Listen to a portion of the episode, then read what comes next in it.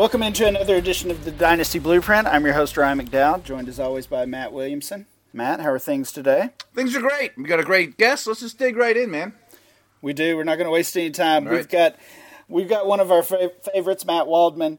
Uh, he's, uh, of course, I guess most well known for the rookie scouting portfolio, which uh, what we're we're almost a couple weeks into it now. It's it's a a relief for you, I'm sure, Waldman. You glad to have that uh, in the rear view for another year?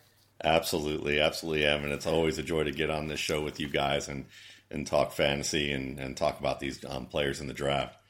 So I, as I was as I was looking through it, I told you before the show one of my goals was to read every word of the RSP before you joined us. It's well over a thousand pages, so I I didn't reach that goal unfortunately, but I've soaked a lot of it in. And one thing that I really like that you do, and, and I think that you've done this at least for the past couple of years, is compare the current class to the past couple of classes. Uh, lots of information we can soak in and, and good perspective because we look at these players after a year, after two years, and we kind of forgot what we thought about them as when they were coming out as rookies. So, as you were kind of reflecting, especially on last year's work, what's maybe one evaluation from last season, from 2018, that you might like to have back that you're second guessing yourself on a little bit? Sure, and you know it's funny because it's certainly I like to. I just did a podcast about this about players that I've learned lessons from over the past ten years. And one of the things that I mentioned in that podcast is I usually like to wait three or four years before I like make an official call on on it. But with that in mind, still early on, I'd say Mike Gesicki is a player who I, when I watched the tape, I wasn't that high on him. Um, in terms of, I didn't think he ran with great balance. I thought that there are a couple things that that might impact his route running as well and his ability to separate. Um, but then looking at the metrics that that were out there, you know, he fit just enough in a couple of categories that were a little bit higher than what I thought I saw on tape in terms of combining the techniques with the metrics. And I think in sometimes one of the difficulties with evaluation is when you're in a situation where you look at the metrics and they don't match what you see on tape. And do you go with the metrics or do you go with the tape? And I was a little more, I usually go with the tape, but I was a little bit more optimistic with the metrics.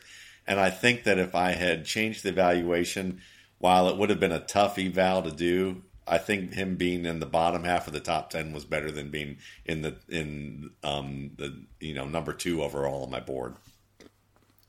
Yeah, a lot of people are certainly uh, disappointed with his rookie season performance. I don't know. The tight ends are still still really tough, just in general, to figure. I mean, I, I, believe you've said that, or, or, at least somebody I, I, I trust has said that that tight ends are the the toughest position to scout when you're looking at these four uh, fantasy relevant positions. Was that you? Probably not, but it's close. It's Okay. definitely underrated. I think it's a tou- one of the tougher transitions for sure. Quarterback's the white whale, but I would definitely say that tight end is is tougher than it seems. And Matt, this, this start, you know, the, how you started your conversation, you got to give yourself at least two or three years on Gesicki too. I mean, it wasn't the greatest Yeah. situation. You know, new new change now. Who knows? Exactly. But if I had to if I had to pick one, that one stands out. this is one that I go, okay, let me wait and see how this goes because I just was I was just a little worried about how, his balance overall and his footing and how he handled he handled contact. So we'll see. Maybe he'll he'll blossom. That'll be nice. Ooh, I hope so. I hope so. I've still got some hope uh, for him. Matt, as as we always do when we have you on, we're going to uh, look through the RSP and talk about some of these players that your rankings differ a little bit, maybe uh, from the consensus. We had Kyle Crabbs on last week and did something similar. Uh, of course, he's coming uh, a little bit more from strictly an NFL draft or, or NFL only perspective. You of course mix in the fantasy, which we love. Um, so let's let's start with the quarterback position. A couple guys we want to talk about, but first, just just kind of share your thoughts about the quarterback position as a whole from a dynasty perspective. Of course, we've all heard negative things for the most part. Uh, do you agree with those, or do you see some guys uh, that that we should have hope in? Um, I think there's some guys that we could have hope in if you. I guess you're in a um, super flex league. no, there's more than that. Um, but I, I think there's three to four guys that we can look at that are that could probably offer some starter potential there. Are they guys that you're going to pick early for a dynasty draft? maybe one of them, Kyler Murray, is probably that guy that might have the most upside. I'm a Will Grier fan. I definitely believe that he might have enough upside to surprise and be maybe a steady quarterback one in terms of if you're in a 12 team league or a 14 team format. I think that he's a guy that might be able to be in that lower end from 8 to 14 on a consistent basis. Um, you know, with the right fit with the team. But the thing is, is it is a difficult position in terms of evaluating how they're going to improve from year to year and make the types of decisions that they need to make and whether that's consistent. Um, you know, in terms of how they perform within a scheme.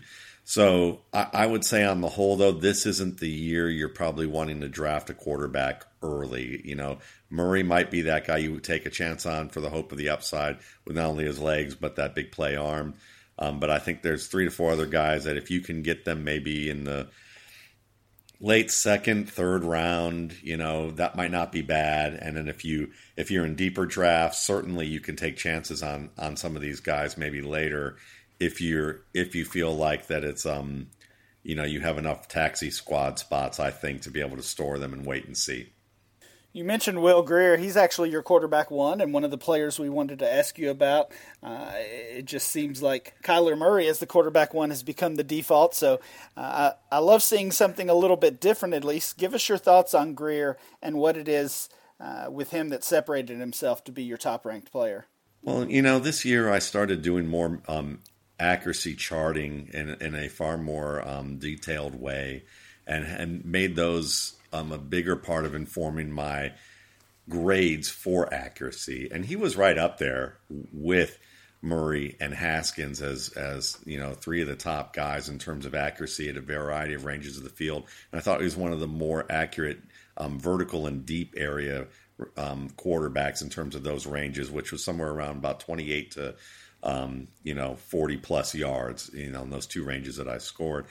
And I just, you know, while I think that sometimes he gets too aggressive and he'll presume a little too much, as Mark Schofield detailed in a, in a wonderful article that he did in the RSP site yesterday, um, he can have some issues with trying to be a little too aggressive at times.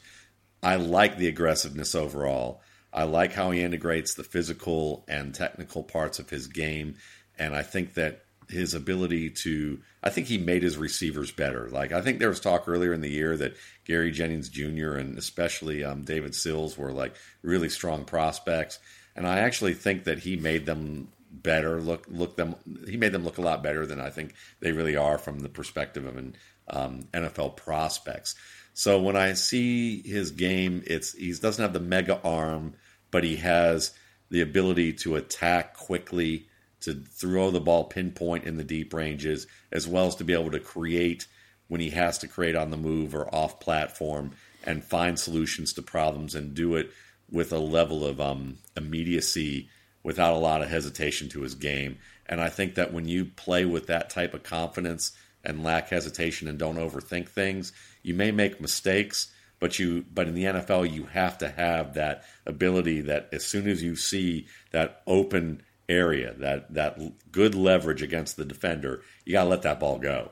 And I think that there are a lot of guys who are oftentimes top prospects that we think about in, in those ways, who we talk about how good they are on the whiteboard and how how they how good they are intellectually in the game, but they they wait one to two beats too long, and that's where they end up being inaccurate or making plays in the game that are pivotal and against their team as opposed to in favor of their team. Matt, knowing what you know now about last year's first round quarterbacks, five guys, would you take Grier fifth of those, sixth of those, first? I mean, where would he be compared to them, knowing everything you know now?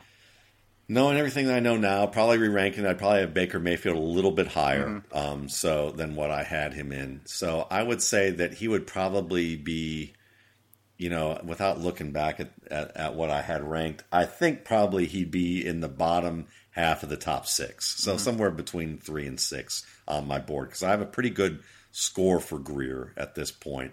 Um, but look, knowing what we know, I think he's probably in that bottom half of the top. So he's not a def- by default number one quarterback. I mean, several years you've been doing this, maybe he'd have been your number one. Yeah. Yeah. Okay. Okay. Yeah. Matt, another guy I wanted to ask you about is Drew Lock. It, it, seems like for most people, whether you're talking strictly NFL draft or uh, fantasy purposes, he seems to have put himself in that in that QB three range. Some of the mocks actually have him uh, leapfrogging Dwayne Haskins now. Maybe he goes in the top ten. Uh, regardless, for you, he's the quarterback six. Not a huge disparity, but in, in this class, quarterback two to quarterback six is is seems like a pretty big difference. What concerns do you have with Drew Lock? I think the biggest concerns I have with him have to do with just consistency of play. And it comes down to, you know, there's a gap between him and I would say what is like, he's like in my third tier of quarterbacks. And, and I, if I were to have three tiers uh, out of the top six players. And so when you look at his game, I kind of call it a light switch game as opposed to a thermostat game. And and the reason that is is that he has a great arm. He can throw off platform. He and when he's playing against SEC defenses, especially early in games when he's getting protection early on, um, you see him play with good, quick tempo where his feet are precise, where he's getting set in the right position, where it seems like he's in sync with the development of his routes, and he's throwing the ball on platform and throwing it accurately. But I think what happens is that when he's not playing top teams, or when top teams start to infiltrate the pocket and break down his protection, he leans more on off balance throws. He leans on, you know, especially against teams that are not top caliber, he tends to slowly walk his way back into position to throw. He's more apt to make the off platform throw and, and do things where it's just not consistent enough for him. And it's kind of like that person who, you know, the kid that you teach in class who's like really, really smart, doesn't do his homework, hasn't prepared the material, and there's layers of information that he has to learn. And then it's time for a test where they have to integrate all of these skills together that they've been learning for the past, you know, six weeks. And they can't do it, even though they, even though if you ask them individually as you were teaching them the material on that first day, they could probably be writing a love note to the to the kid next, you know, you know, passing it down, and you try and call them on it, and make them an example of it, and they'll probably retain the information you told them because they were even they can retain it just half listening. but then when they have to actually practice the information and put it all together, and the situation's stressful, it falls apart more often than it should. And I think Drew Lock isn't a lazy guy. I think that Drew Lock is just that guy that probably has gotten away with being able to do things you know, the way that Tom Brady could never get away with doing. And so as a result, coaches are like, we're winning. You have a good, you know, you're producing for us. We'll tell you that you need to learn this stuff, but, you know, you got to work on that yourself. And I just don't think it was something that he ever really felt like he had to work on. And, or if he did, and started to realize that he's been doing it a little bit too late. And I think that he's, you know, in the NFL, he's going to have to work on this stuff every day and get it ingrained. And I think that it might be a little too late. It's kind of like, you know, kind of looking at Jay Cutler and you look at Jeff George, and I think those are the kind of guys that he kind of reminds me of stylistically. Matt, I assume you agree with me. I mean, that you see that with a lot of quarterbacks the kind of had it easier than others growing up. You know what I mean? You see it with defensive linemen all the time that are just the biggest, best athlete on the field that they don't have to learn the fundamentals and the footwork and the hand placement. And I look at Lock and think, man, if he happens to land in Miami, I mean, it'll be worse than Rosen last year in Arizona. Yeah, I think that's absolutely right. And it's kind of funny you mentioned Miami because the, you know, when you mentioned that, I was that way as a musician, as a young musician, like in when it came to how I performed.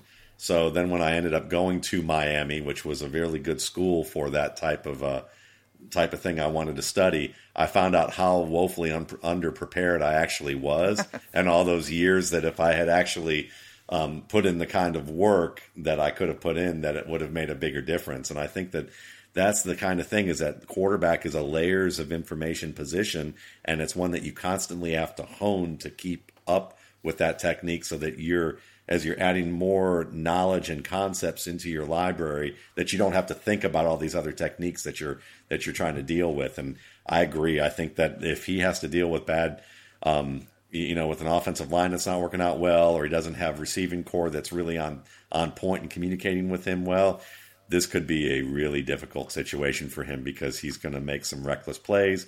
He's going to make some plays that he's going to realize that yeah, it, it worked for me some of the time against Alabama, but Alabama is is not going to beat any NFL team, no matter how often we hear occasionally that that might happen.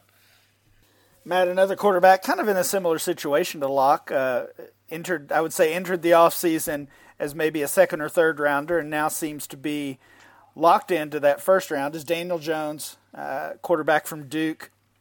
I've certainly got some questions uh, about him, so I, I, kind of like to see this uh, this lower ranking from you. But again, in this class, Jones comes in at quarterback 13, and, and that certainly raises some eyebrows. Yeah, I know it does, and it's and it's interesting because I just didn't see it with him. You know, you watch his game, and the biggest thing is is how does a player integrate those skills, and how well do they do when it comes to actually, um, you know, integrating that technical ability, that te- um, conceptual ability, and then just being able to adjust on the fly.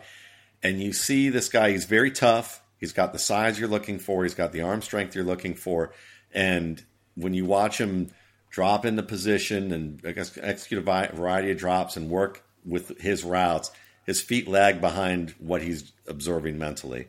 Um, I think the communications he has with the receivers are repeatedly off, and I don't know.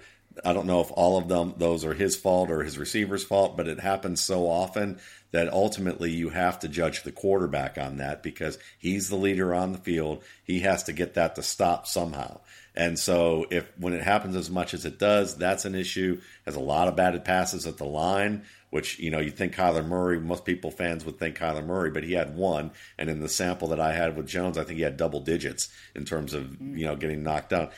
On top of that, the accuracy was just off in just about every category that was you know in the longer ranges of the field. It was he was always just a little bit off in terms of the um, getting to what you would call the expected tiers of accuracy based on next gen stats. You know, where they looked at over 30, I think over 130,000 passes or something to that. It's like a pretty decent sample size of passes that they looked at. And, and so I was using the percentages that they say were expected accuracy for the ranges of the field and types of throws. And he just didn't hit those types of things.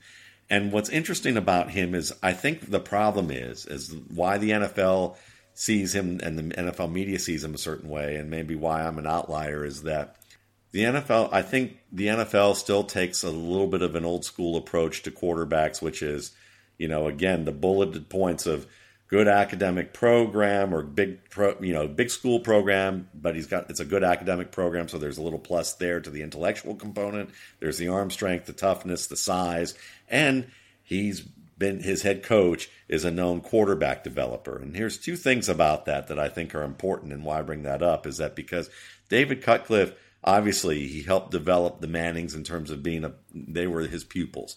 But I think if you talk to any quarterback coach who has coached on on that kind of level, they will tell you while it's nice that we can market that we have these kinds of students, these students were the ones that made the difference. It wasn't me that suddenly gave Peyton Manning what Peyton Manning had or gave Eli Manning what Eli Manning had. I just gave them information and they made the most out of it. Peyton might have been successful elsewhere. Right. You know, I've been I've been I've I've taken music lessons from Grammy Award winning musicians. I'm here talking about football with you guys. So I mean, there's there's a bit of that that goes on with this, and I think that the I think the other thing too is that I've been told, and I don't know how reliable this is, but it's a source, and I can't you know really name that, but I will, and I don't do that too often, but I've been told that the NFL has kind of drank the Kool Aid in terms of um, Daniel Jones being a Cutcliffe coached quarterback as a finished product. And what I'm hearing is that while that's been said by some people within the Duke program, um, and my my wife's a North Carolina alum, so you might want to say that I'm kind of bashing them, but you know, but but I have no affiliation to either really. But um, the the note seriously that while that's been kind of promoted, and I think it's been promoted as a way of being able to recruit more talent more than anything else. The the I think the real inside story here that I'm hearing is that Cutcliffe didn't really do a lot of coaching of him, and he's not a finished Cutcliffe product in the way that the NFL thinks. And and even if that's even if that's wrong, even if Cutcliffe has spent every day working with him the way that that people imagine it to be, he hasn't learned the lessons all that well. If if that happened, which would be even more of a um, you know indictment against his game. So uh, you know, either way you put it, I, I, just don't think he's test. ready. I'm still not feeling him. Yeah, I mean, yeah. I mean, it doesn't matter how well you're prepared if you know you're sitting there watching him and going, but you're still failing the test on game day. Yeah, exactly. The teacher's great, but good for right. you. But you know, you you you know, just because you just because you go to Duke doesn't mean that you're smart. You know, I mean, you may think that, but you know, you still got to get the grades. You know, doesn't you're not going to automatically, uh, you know, you're not automatically going to get a degree just because you went to a good school. Yeah. Folks, I want to tell you a little bit about Reality Sports Online, the, the powerful fantasy sports platform where owners get to build and manage their fantasy team just like an NFL general manager.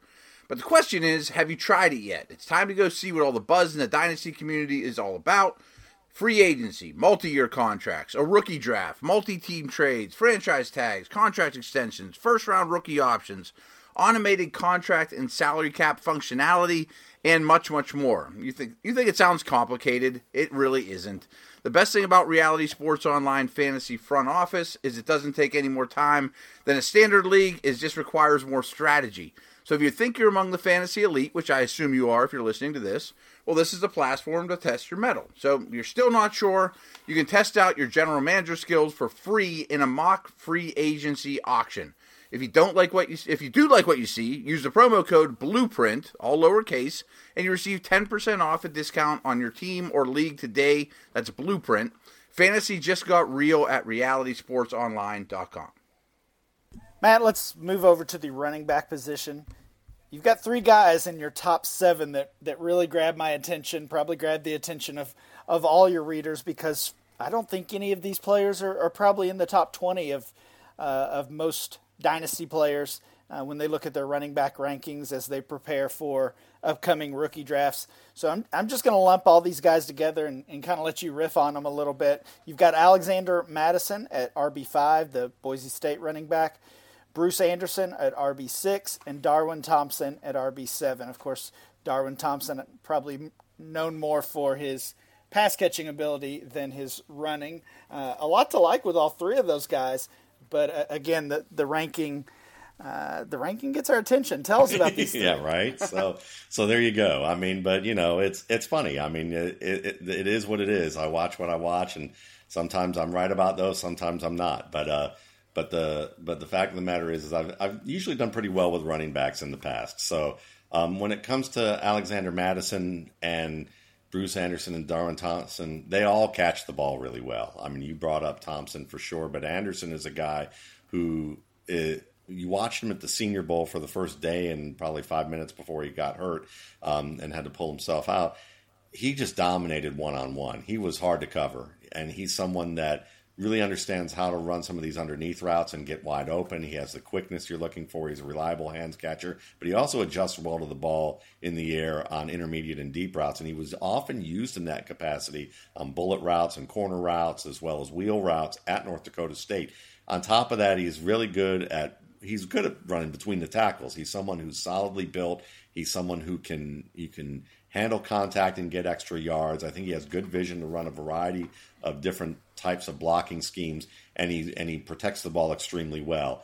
Um, so I think he's a good all around player that could develop into at least a lead back um, in the NFL in a, in a committee situation.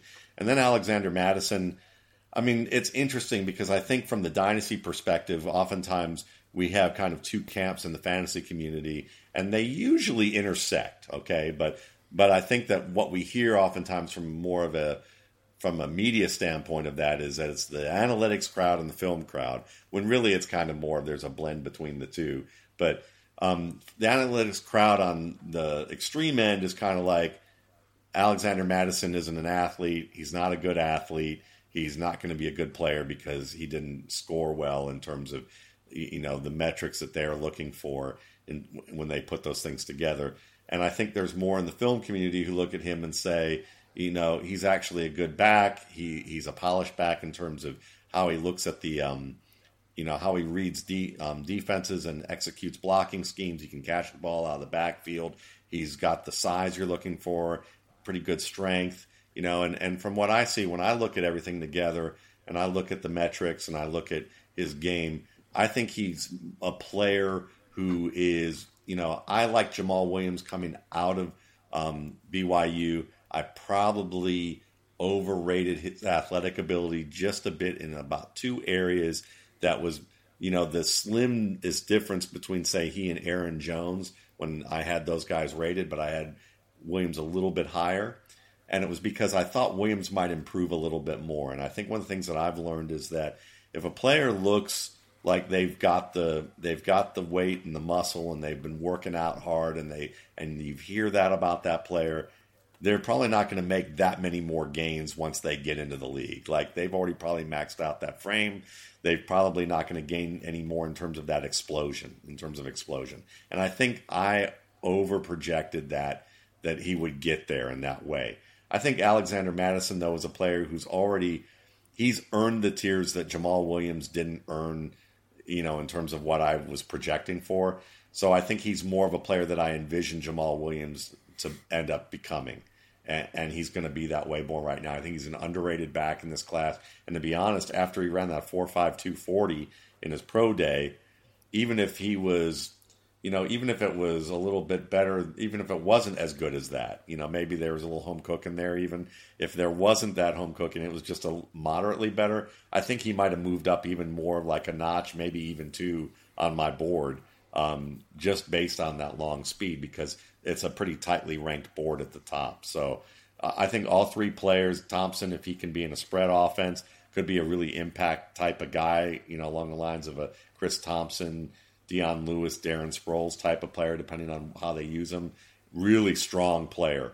I mean, like, this is a guy who could have been an Olympic power lifter. And when you watch him on tape, you see him pushing defensive tackles. You see him getting yards through contact against much larger players because he's, you know, he's short. He's it's like the description for Tarik Cohen, but even I would say even more magnified. It's not that he's small, he's short and I think that Darwin Thompson fits that at 5'8", 200. Um, and he's a guy who breaks a lot of tackles. And because you're going to use him in space, he's probably not going to have to try and push outside linebackers in 3-4 defense. He's not probably going to have to push, you know, defensive ends and defensive tackles. He's going to be able to break through wraps of players at that second and third level who who he's going to be able to do that against and sometimes repeatedly in the same play. So I, I, really like what he has to offer. I've told that he, I'm told he's a great worker.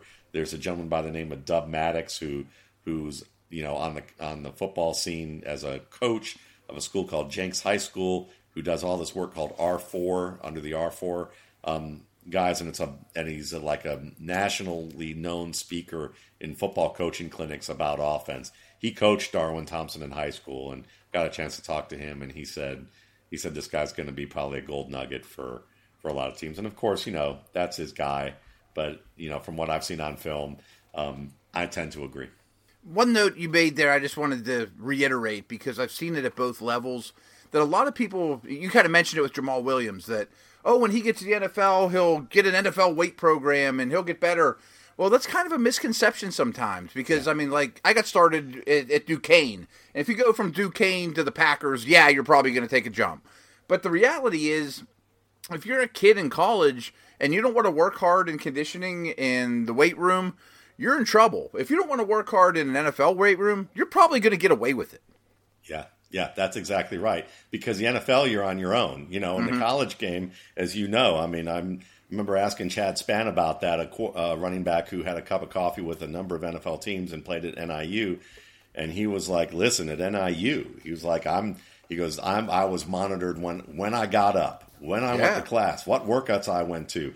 You know, who you ran the steps the tutor, if you didn't do it right. Ex- you know? Exactly. Right. Every bit of the day was monitored. And then the NFL, it's like you're an adult. You just got to get the job done. You don't get the job done, you're not going to be here because you're not going to be able to compete most of the time unless you're just a, you know, a Randy Moss freakish type of player in terms of athletic ability or a Bo Jackson type of player. And even then, those guys worked, you know. But I mean, sure. it's like but at the at the same time, yeah, it's one of those things where once once you're in the NFL, you have to have your own work habits and know how to work smart, work hard, and and train yourself and and find the right people to help you advance your game. And yeah, Jamaal Williams, I'm I know he worked hard and I knew all those things, but I think he was pretty maxed out. And that's the thing that I learned is that when I'm between two tiers, and that can be the difference between you know somewhere between one to three points on their final grade and when you're that high up on the board it's usually pretty tightly packed he was a guy that probably got one to three points more than maybe he should have earned um, as a result of that. And that was the difference between him being a guy that I thought was just below that top five tier of starters, you know, and the guys who you go and go, maybe they'll be able to be a decent committee back for you, which is what I think he is. Mm-hmm. Matt, I think we've talked about this maybe when you've been with us before, but I'd love to hear your thoughts on it again. Uh, and I think it fits with this running back discussion. You've got guys like Mattison and Anderson and Thompson who you clearly like. Based on everything we know, they're probably going to be day three NFL draft picks. So taking that RSP hat off and, and think about your dynasty leagues, how do you decide when is the time to uh, to take these guys? You're you're not going to take them in the first round if they don't have draft capital and and maybe many other dynasty players in, in your league maybe they don't like them as much as you do or, or almost certainly don't.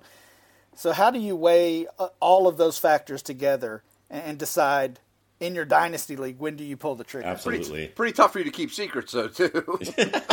yeah, absolutely. I mean, I've pretty much given up all my draft picks and yeah. in the leagues, the league we were in, that we are in, because I might as well. I was just kind of trying a different way of doing it, but finally, I actually have draft picks. Um, but but I think part of it for me is yeah, draft capital is certainly you know there's what I do in drafts that happen before the NFL draft and after the NFL draft, and if we're focusing on before real quick I would just say I look at players who I realistically think, you know, looking at mock, mock drafts and see where these players are being touted by other people. I use that as an indicator. I also think about um, what are the knocks that people usually have said about them. I start looking at other people's work at this point, see what other people have to say about them, and how common that's a you know how common of a perception that is. So if it's a if it's a major thing or a certain issue, that I know that people tend to um, give bias to or more weight to, like speed or acceleration or mm-hmm. strength and size, then then yeah, I can lower that guy more and more and more on my board because I know he's probably not going to get picked up by the, the everyday dynasty league. Um, after the draft, it really is about fit. It's about fit and then also early ADP. And I look, I try to, you know, that's what I do with the RSP post draft is create a board where I can kind of find what the average draft position is, what the fit is with that player, and where I would rank them, and try and find the sweet spot between the two to say, you know, I like Nick Chubb a lot last year, so I know that he's not going to be the first back taken overall. He may not even be the fourth, you know, third or fourth back taken overall in a rookie draft. So if he's going to be fifth or sixth on that board, or maybe even seventh or eighth, especially now he went to the Browns and everybody was talking about Carlos Hyde and Duke Johnson, then I can start to say, you know what, there's there's a good 25 picks between where he's his average draft position is and where I have him rated. So somewhere between that range is where I would look for him, and I would just kind of split the difference a little bit within about seven to eight picks, so that I have kind of a nice little room there to op wiggle room to operate in, and say I'm not going to wait too long and get too cute, but I'm not going to pick him to the point where people are going, "What are you doing?" And you and you might say as a dynasty, you know, you see younger dynasty owners in terms of less experience go, you know, after three or four years, see, I made the right call in picking that guy, and I'm like, yeah, on that guy you did, but you could have waited another two rounds, and you could have gotten two more players who were actually really good and maximized what you did, and that's that's where I I try to navigate that space so that you can get at least one or two picks like that in that situation. Yeah, that, that makes a lot of sense. One running back that you're maybe not as high on as others is Darrell Henderson. He's your RB12, uh, kind of in that fringe, maybe maybe a top five running back for uh, for many or, or somewhere in that range. You're a little bit lower on him. Why is that? Matt? Before you answer, if you don't mind, a yeah. couple people told me that they thought Henderson benefited from blocking more than any back in this class, including the Bama guys. Interesting that's an interesting thought. I I'll, I'll, I'll add some context to my ranking to start off with, and one is that the the the score that he has puts him at a contributor level starter right now. And when you look at my rankings for running back, running back is especially running back and wide receiver. They're they're positions that kind of have multiple roles now on a field, and so when I'm trying to do this is why I think rankings suck because when you have to do when you have to do rankings you you kind of have to go how do I score this because I'm scoring one size fits all and it's not really fair to the player if depending on what it is you're doing so I have a you know when I'm scoring this depth of talent grade for just this set of rankings it's kind of a what I'm scoring him against the traditional feature back mode mold. You know, I'm I'm like, is he? You know, how Marshawn Lynch and how Adrian Peterson is he? You know, how how Saquon Barkley is he? How Nick Chubb is he? He's not very much either any of those guys. But if you if you put him in an offense where you spread the field, where you put him in space, and you maybe say, how Alvin Kamara can he be? Then you're looking at him and you're going, you know what? He's a number one back on my board when it comes to that. And so when I did, you know, when, when you go through the RB chapter, you'll see, I believe he's one of my top. I think he's number one. I haven't looked yet lately, but it's either one or one of the top three backs on my board for those space players, for the players who are doing that kind of work. And that's where I kind of took a little bit, I didn't put as much on vision, didn't put as much on power, put a little bit more on elusiveness, a little bit more on um, receiving skill. And what you get with Darrell Henderson is a player who I think that if he has the right fit, could be the best running back in this class. And I think the uh, it's most likely the team that recognizes what he can do will try to put him there. So he will be higher probably in the post draft than he is in the pre draft because of that. Um, but I think that he's very good at being able to run through wraps that are high to his frame. I think that once he gets into that second level, he's tough to bring down because he accelerates to top speed so quickly. And and because of that, he's kind of low to the ground. He's he is tough to bring down. It's like Tevin Coleman. If you get Tevin Coleman into into space and he's at top speed, he looks a lot more powerful than he is. He doesn't have great pad level, but he's gotten a little bit better at it. Um, but Darrell Henderson's more Darrell Henderson's more of a guy that once he gets the top speed and because he's low to the ground and he doesn't run so upright, I think that he is a tough tackle in terms of reaches and wraps. Um, even though he might not be a guy that you look at and say he's gonna you're gonna hand it to him on third and one in a in a totally stuffed box, you know, and play Stanford football with him. I don't know if he's gonna be that guy down and down out you want doing that. But in terms of archetypes, he's kind of a and that's one of the other things I look at different archetypes of backs and I'm trying to work more and more in that space. He kind of fits more of what Dalvin Cook is as a back, or what even Reggie Bush was as a back. A guy who can flip his hips quickly and avoid angles, and so that he can turn direct angles of contact into indirect ones, and then he can pull through those wraps and reaches as opposed to getting hit. So I think he's a good player. I think he's a very promising. He's a guy with a tremendous amount of upside. You just need the right fit. And while I anticipate it'll happen, the way I grade, uh, you know, in the main board that I use, he's 12th. Makes a lot of sense. And you know what else makes a lot of sense, Ryan? Switching to Harry's. I've been telling you guys about Harry's for a long time. I've been a user for a long time. I used to use electric razor every day because my skin is so sensitive, but the you know the shave wasn't nearly as good. So I did what 10 million others have done, and I went out and I tried Harry's, and now I use them every day and you can claim your trial offer by going to harrys.com slash dynasty all uppercase harry's founders were tired of paying up for razors that were overpriced and overdesigned and so they just kind of took things into their own hand. They knew a great shave doesn't come from gimmicks like vibrating heads and flex balls and all kinds of craziness like that. That they fixed the, they fixed this problem by combining a simple, clean design with quality, durable blades at a very fair price. Harry's brought a world class blade factory in Germany that have been making quality blades for over 95 years. They've received over 20,000 five star reviews on Trustpilot and Google. Harry's replacement cartridges are only $2 each. That's only half the price of Gillette Fusion Pro Shields. All Harry's blades come with a 100% quality guarantee. If you don't love your shave, let them know and they'll give you a full refund.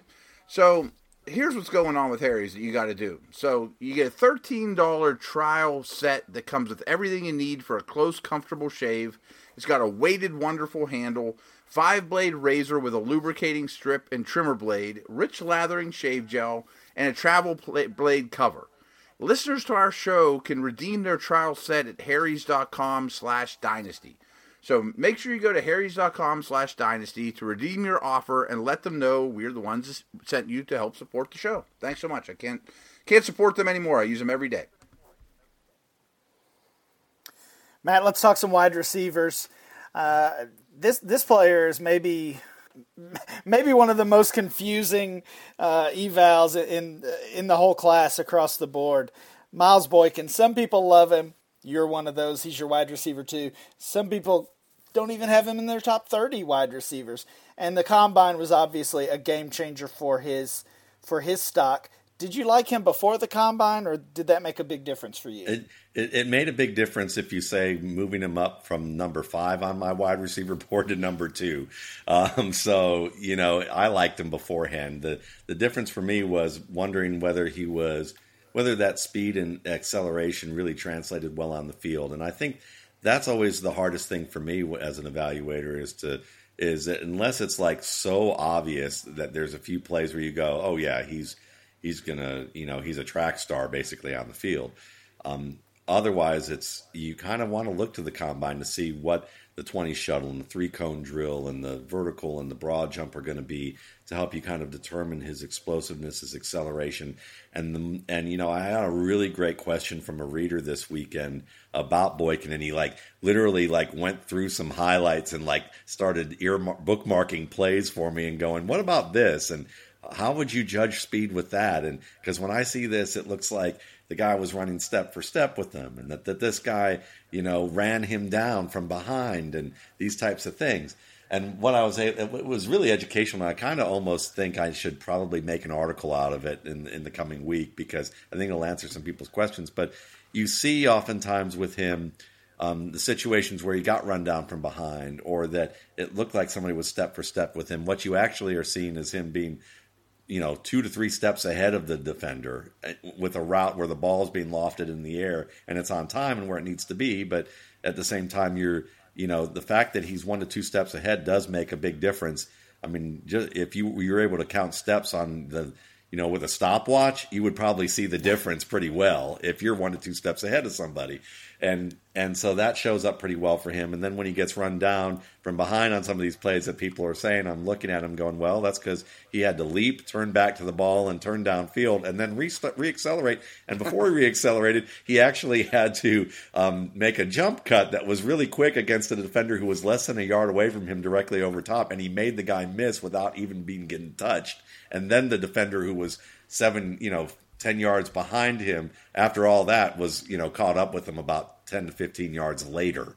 So th- those types of context help you understand oh yeah he is really quick. He is fast. He is you know these are things that you know sometimes the people what they expect to see is that oh the difference between a you know a 4.1120 shuttle and a 4.4820 shuttle must be like 10 yards, you know? No, it's like a few steps, you know, not even that. Um, so, so it's one of those deals where Boykin definitely shows enough. He's a terrific route runner, I think, in the way that he can, you know, drop his weight into breaks on hard breaks. He's someone that tracks the ball extremely well. And I think that if he had a top tier quarterback, like a top, one of the top NFL prospects, we would have been hearing a lot more about this guy.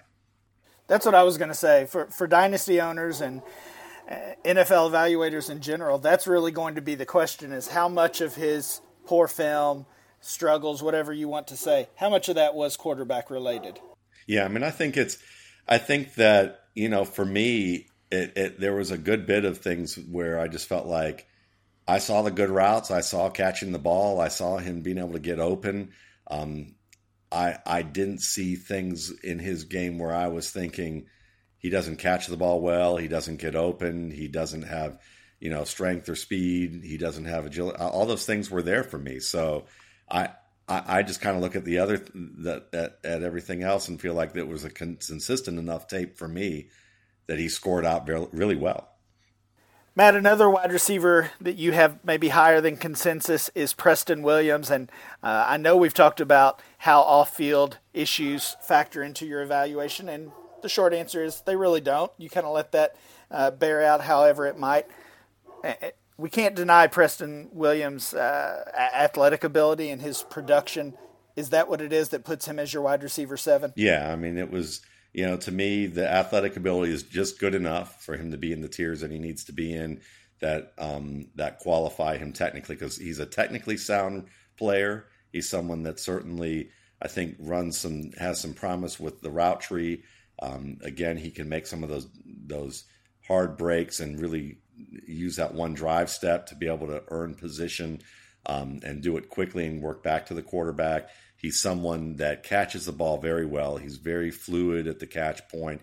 He can deal with contact and be able to make plays after contact. He's a very skilled runner after the catch who oftentimes can make multiple men miss in the open field, as well as break through wraps and reaches in and occasionally bounce off hits as well. So I like his physicality, his comfort with physicality, his route running, his his ability to make difficult catches. I've kind of joked that if AJ Green's like the luxury model of a player who's 6'4", 211, who can do all those things I just mentioned with Preston Williams, then Preston Williams is kind of like the the next tier below. He's the starter model, not the all pro model. And I think that that's that's what works out. And yeah, I mean, uh, when you look at his off field, certainly I don't grade for that, you know. But at the same time, looking at what happened there, it's one of those situations that while what he did was wrong, it was not. It's not comparable to.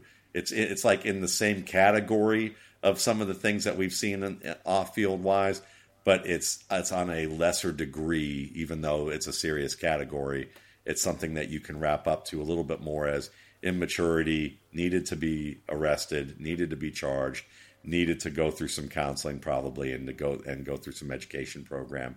But it wasn't something that you would look at and say this is a guy who's high risk for um, repeated repeated issues. But we'll see, you know, because yeah. again, these guys are young, and that just that was one incident. And if people delve in and find more, then that would be a different story. Matt, one player that is a little lower in your ranks, and, and this is actually one of my personal favorites, so this this hurts a little. JJ Arcega Whiteside, your wide receiver, fifteen. I just love the the touchdown upside with him. Yeah, and I can certainly understand why. I mean, listen, man, he's a guy who can box people out. He he's proven to be able to make those types of plays and catch the ball and adjust extremely well. And he's a better route runner than credited when you talk about, you know, his ability to drop his weight a little bit and be able to break back to the ball. So there's a lot of promise there. Well, the good thing is is that you have to understand that my wide receiver rankings are pretty tightly knit. Um, again, once again, so you know, his score is at a contributor level. He could play right now and make an impact. I had the same thing for Courtland Sutton last year, even though I had ranked him way outside the box. I just had concerns with his ability to to use the correct techniques to catch the ball, and he had some drop issues last year due to those things that I saw at SMU. And he was and he had work to do as a route runner, and they they talked about that. They said like, oh yeah, he dominated camp, we loved him, but Chris Harris was kind of like cornerback was like, listen, he's got to learn how to run the full route tree. And then we saw on tape when he actually got into the game that he, he had some drops that he shouldn't have had. Arcega Whiteside is kind of in a similar fr- um, frame of thought for me, even though I don't think he's as good of an athlete as Courtland Sutton is.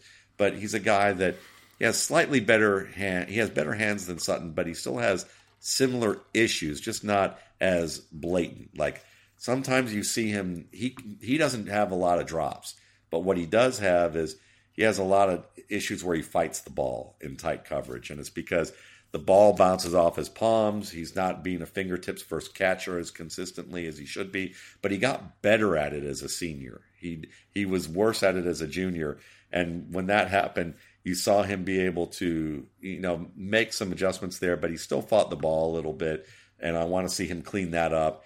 I think his route running is good. Um, it can get a little bit better, um, but overall, he's a guy that I think if if I if I felt a little bit better better about his hands, maybe a little bit better about his ability to separate, I think that he might have been in my top, you know, seven to eight players at, at that point. But it was that little of a difference between you know my bottom half of my top ten and you know him being 15th on my board. Matt, that's really well said. And could you at least throw Ryan a bone and say he'd be a better fantasy wide receiver than NFL wide receiver because of the touchdowns? Yes, I okay. absolutely think that can be the case. We, I think that's a that's a bone that's that's merited. uh, Matt, last last wide receiver here, and I don't know, you you might get kicked out of draft Twitter for this one. Uh, I thought everybody liked this guy. Andy Isabella, wide receiver 26. Uh, another, you, you talked about Arcega Whiteside fighting the ball. We see that a little bit with, with Andy Isabella, too. Is that right? Yeah, a little bit. And I think it's more due to contact more than anything else or the op- potential for contact. And it kind of pains me to talk about Andy Isabella this way because he's from my hometown where I first learned about football and grew up. Um, so, you know, I, I moved to Atlanta before I ended up going to where he went to high school. Um, but yeah, so it's it's kind of sad that I have to kind of you know talk about this. But yeah, actually, he's he you know his speed is great. He's certainly someone that when you watch him in the Senior Bowl, he's got moves upon moves upon moves, and if those defenders fall for it and are impatient, he gets open. But I think the difference between him being a guy that would be worth the ranking that I think a lot of people are giving him and where I have him is that is that I think that he's not an efficient receiver who handles contact well. I think he gets distracted by contact. And as a result, he ends up losing focus of the ball, doesn't get in position on time for the ball to arrive, or is late to be able to get his hands up and make the play. Um, and when I watch, you know, you see the production with him, but oftentimes in the context of that production, he's getting behind defenders and just kind of getting generating big plays, and that may happen in the NFL, but it's not going to happen as consistently. Um, not without being physical, not without being able to run efficient routes. Because you know one of the things that people I think really loved about him when they watched him probably on TV at the Senior Bowl when it was probably the first time they saw him and he started to really take off is I call it the Braxton Miller effect because Braxton Miller had the same kind of love that was coming out at Ohio State and people were oohing and eyeing over all the moves that he was making and beating people in practice.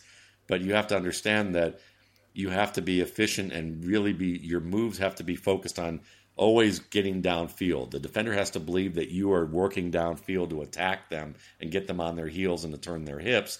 And he's ten, his moves tend to be more about more lateral and side to side and not moving as much downfield as he needs to. So there's a little more wasted movement and effort there. It looks great on a practice field. It looks great on YouTube tape.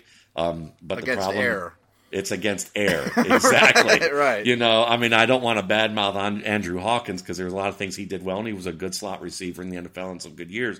But I've seen some tape of his where you see all those moves upon moves upon moves, and then there were guys I remember seeing watching tape early on, and I this is one of the worst mistakes I ever made on on my site because I was I, I mistook someone for Wes Welker who was like running these routes, and I thought it was Welker that I was taping, and I believe it was Chris Doering maybe I don't remember. It was it was a Florida receiver who never really like made it to the NFL, but it was all those air air type of lateral moves, and I think the problem is you look at a guy like him, you look at a guy like Penny Hart at Georgia State, and Penny Hart was doing it the way you want to see, which is attacking downfield not phased by coverage at all. And I honestly think that people are mistaking Andy Isabella for Penny Hart. And I think that Penny Hart's the guy they should be focused on, not Andy Isabella, if they're going to look at players who can really deliver in the slot, face difficult, you know, physical coverage. And that's that's the issue there. Matt, great stuff. As as we always do this time of year, we're going to end the show with a very quick rapid fire one round mock draft. And Waldman, we're going to give you the first pick. I don't know. Do you have the first pick in hyperactive too, Matt? I don't think I do. I think I'm actually oh, okay. climbed my way out of the cellar now. So I think I'm, okay, but I'm good, in the good. upper. I think I'm still in the upper half. So all right, you you won't give anything away then here. Number one overall. Well, you know, considering that most leagues are PPR these days, are we are we doing PPR bonus for tight ends? Uh, yeah, we can do that. If we're doing if we're doing PPR bonus for tight ends. Ooh, that's a hard one still then. I think I'd still take Hakeem Butler, even though I know that he would probably fall to like if I were if I couldn't trade down, I'd still probably just roll with taking a guy like Hakeem Butler, even though he's a bit of a polarizing receiver. Yeah, he would he wouldn't fall far if I'm if I'm in the draft. Matt, you've got the second pick. Yeah, Butler's become my number one overall too, but I think Josh Jacobs to me is one A. I, I, I really like him a ton still. I think that's an easy pick. I don't want to have one three in this draft. I think the top two picks are a lot more valuable than the third one. Oh, that's interesting. Yeah. I'm ha- I'm happy with the one three uh, because I get my number one guy. My these rankings, guys. I don't know if you each would agree with it, but my rankings fluctuate every time I look at them. I, I could change my my mind or my evaluation on these players, and and I've done that a lot. Uh, right now, my number one guy is N'Keal Harry, and that's who I will take at three. Waldman, back to you. Okay, well, looking at that, we're probably if we're doing a you know a PPR dynasty, or we're doing PPR with a bonus for tight end, I might I might even though I like Hockenson an awful lot. You know, I would, but I still have Boykin on the board. I'm going to have to go with Miles Boykin. I'm sorry, I got to go Boykin. Oh, okay. You put your money where your mouth is. Uh, Yeah, I'll, Yep, yeah, I like yeah, it. Yeah, I'll take AJ Brown. I think it's just a really solid pick, mid first rounder. I think in just pretty much every dynasty rookie draft. I, I'm really excited to see where he lands. All right, I will go with the uh, I guess high ceiling, high floor or low floor pick, DK Metcalf. There you go. Now, this is probably at the point where I'd look at my board and say, you know what? It's between it's between some of those two tight ends that I have on the board, and I think that if I'm if I'm looking to make an impact right away, and I think the guy's gonna gonna may not be the best all around tight end in the class, but he's pretty close. I might go Irv Smith um, in in a in this class because I think he's the closest to Delanie Walker that that we've seen in a little while. Um, yes, considering the format, I'm going to jump all over Hockenson then at this point too. I love him. I mean, Yeah. I'd, I'd do a little lower if it wasn't tight, tight end premium, but he's hard to argue with in this format. All right, I'll go back to the running back position. I'll take my RB one, Miles Sanders. Nice. All right. Well, looking at this, you know, I would say probably with where we're at, since you know I kind of liked upside down drafting back in the day. Um, I think I will. I think I'll probably go with Deebo Samuel since he's still here on the board. I'll I'll take Deebo and take my chances. I think that he's a he's a pretty versatile guy who, if he ends up in Kansas City and kind of gets that chance to be kind of a what they hope Sammy Watkins could deliver for him, that would be pretty awesome.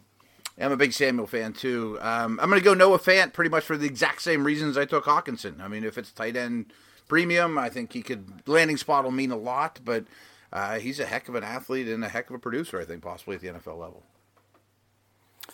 All right, definitely gets a little shaky here. Maybe we've hit a, a tier break.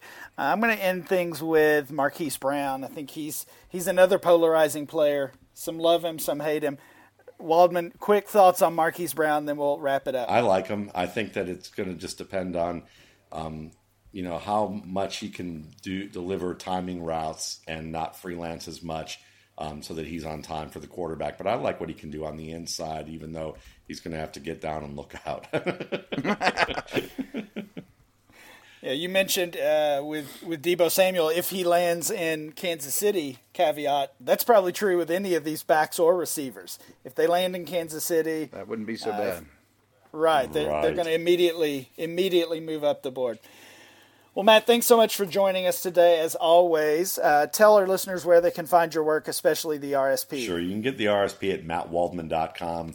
Um, you can also check out a video tour of that there, as well as the most recent RSP at Matt Waldman's RSP Film Room on YouTube. That's my YouTube channel, the RSP Film Room, and you can see over 300 videos uh, specializing in what I do on my research path to get to write this publication. And then there's also various articles and free content along the way at mattwaldmanrsp.com. You can find me on Twitter at my name at Matt Waldman.